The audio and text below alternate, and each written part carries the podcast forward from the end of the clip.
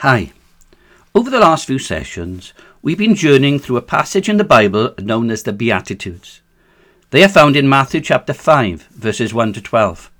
And in them, Jesus outlines the counter cultural way of life his followers must follow if they are to be truly his disciples. And guys, let me say this. If you and I are wanting to live like Jesus lived, this is the way we have to go as well. Let me read these verses to you now from Matthew chapter 5. Now, when he saw the crowds, he went up on a mountainside and sat down. His disciples came to him, and he began to teach them, saying, Blessed are the poor in spirit, for theirs is the kingdom of heaven. Blessed are those who mourn, for they will be comforted. Blessed are the meek, for they will inherit the earth. Blessed are those who hunger and thirst for righteousness, for they will be filled. Blessed are the merciful, for they will be shown mercy. Blessed are the pure in heart, for they will see God. Blessed are the peacemakers, for they will be called sons of God. Blessed are those who are persecuted because of righteousness, for theirs is the kingdom of heaven. Blessed are you when people, insult you, persecute you, and falsely say all kinds of evil against you because of me. Rejoice and be glad because great is your reward in heaven. For in the same way they persecuted the prophets who were before you. And today we come to the phrase, Blessed are those who hunger and thirst for righteousness, for they will be filled. Guys, many of us, I think, are probably passionate about something or another in life. Can I ask you, what are you passionate about? Maybe it's your football team. Maybe it's keeping fit, running, doing weights perhaps. Maybe it's food. Maybe it's music. Maybe you are a collector of things and that's your passion. Maybe you're looking after your garden, making it the best you can be. This verse talks about a really strong passion or drive to see something happen. I'm sure we all admire the sports person who focuses all his or her efforts on being the best that they can be, of achieving that Olympic medal or breaking that world record. I remember Tony Jarrett, himself an Olympic athlete, once telling a story about how the athlete Daley Thompson conducted himself. He said he used to train with Daley and others regularly, and one day Daley asked them all what they were doing on Christmas Day. They all said where they would be, going, where they would be sitting down to eat their, their turkey, their Christmas pudding, and so on. Then they asked Daley what he would be doing. And to their surprise, maybe to their horror, he said, I'll be here training, even if I have to climb over the fence to get in. So, it ended up with them all climbing over the fence of the training ground on Christmas Day and training with Daley Thompson as well. They knew that Daley had only one focus in his life. That was to be a champion. And Daley Thompson went on to win the decathlon gold medal at the Olympic Games in 1980 and 1984. He broke the world record for the event four times. He was unbeaten in competition for nine years. And he's been described as the greatest all round athlete the UK has ever produced. Now, maybe if you're as old as me, you can remember Roy Castle in, in the programme Record Breakers singing about dedication, dedication, dedication. That's what you need if you want to be a record breaker. Yes, drive, dedication, a hunger, a thirst to achieve something or see something is what makes a champion. This hunger catapults people to achieve what other people just dream about. The passion to be the best, to excel, to overcome the opposition, to win through against all the odds. It presses its owner to lengths they would never go without it.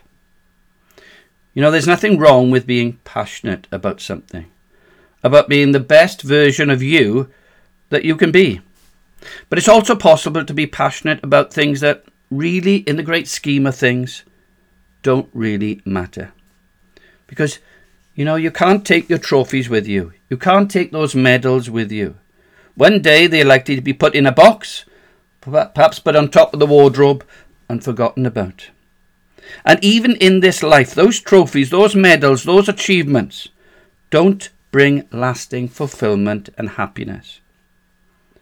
And very often they're achieved at the expense of the things in life that really matter. Jesus said it's possible to gain the whole world and lose your own soul. Jesus also said that only pursuing righteousness, living for God, can really fill you, can satisfy you. You know, we need to understand what Jesus meant by righteousness. Righteousness in Judaism meant being in a right relationship with God. Now, the Pharisees, the strict Jewish religious leaders, taught that this righteousness could only be achieved by keeping the Jewish laws. And they had 613 laws to keep. By the time of Jesus, this religion had produced a heartless, cold, and arrogant brand of self righteousness, but a righteousness that was impossible to achieve. No one could keep all those laws, nobody could do it. You would always be striving, but never succeeding. When Jesus came, he revealed the true meaning of righteousness, the true way to righteousness. He said it could all it would all come down to loving God and loving others. When we accept that God so loves us that he gave his only Son to die to save us because we can't save ourselves, when we accept his Son Jesus Christ as our Saviour and we make him Lord, make him the boss of our lives, we come to see that all the things we thought were important, that we were striving to achieve, are really rubbish in comparison with living for God and knowing Jesus. Paul the Apostle says that he had tried to live a life of purpose, even a life that he thought pleased God, but that it wasn't it wasn't achieving, it wasn't giving him peace. Let me read some verses to you from a letter that he wrote to the Philippians. Philippians 3 says this Yes, now that I know Christ Jesus as my Lord, that is the most valuable thing. Nothing else is important at all.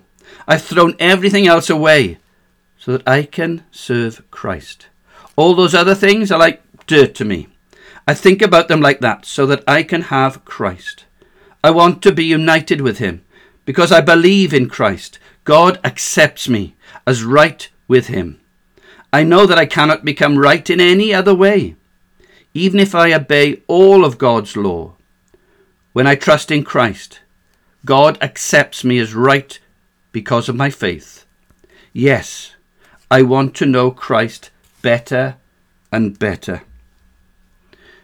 And like Tony Jarrett, who is now a follower of Jesus Christ, can I encourage you to run with champions? In other words, find others who are on the same track as you, who have the same goal as you, and run, run with them. So, guys, my encouragement to you today is don't go for gold. Go for God. Ask God to help you run this race where you pursue Him. You hunger and thirst after Him because He says you will be filled. You will be satisfied in your life. Let me finish by reading some verses from 1 Corinthians chapter 9. Again, Paul writes these words. He says, Do you not know that in a race all the runners run, but only one gets the prize. Run in such a way as to get the prize. Everyone who competes in the games goes into strict training. They do it to get a crown that will not last, but we do it to get a crown that will last forever. Therefore, I do not run like a man running aimlessly. I discipline my body so that I win the prize. Guys, run the race this way. Running the race of life this way is the only way to true happiness in this life and in, in the next. When you live this way, you won't hunger, you won't thirst for anything else. You will be filled, you will be satisfied, you will be truly blessed, truly happy. Blessed are those who hunger and thirst for righteousness, for they will be filled. If you'd like to know more about living this way, you can contact me here at gareth.pope at cvm.org.uk. Thank you for listening.